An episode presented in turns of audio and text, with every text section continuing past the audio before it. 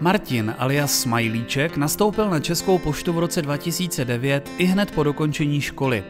Je vyučeným truhlářem, zlákala ho možnost řízení motorových vozidel a tak nastoupil jako řidič na sběrný přepravní úzel Plzeň 02. Měl na starosti rozvážení zásilek z SPU na jednotlivá depa a pošty.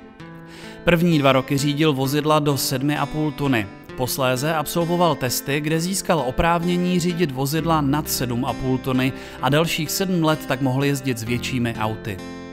V této době měl na starosti rozvoz nadrozměrných nákladů. Nadrozměry doručoval koncovým klientům a měl pověst řidiče, který doručuje i zásilky, na které si jiní řidiči netroufli. V lednu 2018 se mu pak splnil sen, protože na plzeňské SPU byl dodán nový kamion a Smajlíček se stal jeho řidičem. Záměrně používáme jeho přezdívku Smajlíček. Pro své okolí je totiž více znám jako youtuber.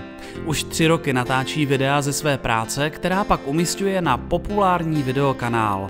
Začalo to pořízením bezpečnostní kamery, kterou si zakoupil tak jako mnoho dalších řidičů na zaznamenávání cesty pro případ nějaké nehody.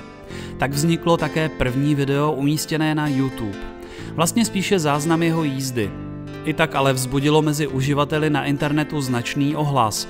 Následoval nákup další kamery a několik dalších videí, stále ještě bez komentáře. Až jednou přišel pokus udělat video s mluveným slovem. Záznam vyvolal poptávku po dalších podobných videích. V současnosti má jeho YouTube kanál skoro 32 tisíc odběratelů. Smajlíček natáčí videa, při kterých používá až 6 kamer, které jsou rozmístěny na zajímavých místech kamionu a nedávno k ním přibyl ještě dron.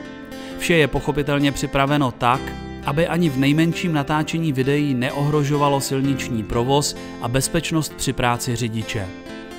Smajlíček díky svým videím a fanouškům bývá i prvním kontaktem pro nové zájemce o podobnou práci na České poště.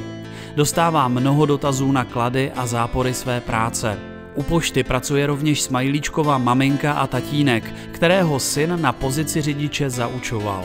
Mezi jeho další koníčky patří i cestování a motorka.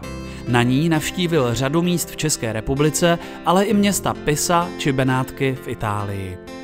Česká pošta jej svou péčí o rozvoj zaměstnanců a jejich pracovní podmínky zaujala natolik, že v ní působí už 10 let a prozatím svého zaměstnavatele nehodlá měnit. Důkazem dobré kondice ve své mateřské firmě je i to, že Smajlíček za posledních 9 let nebyl ani jednou v pracovní neschopnosti z důvodu nemoci. I takoví jsou lidé České pošty.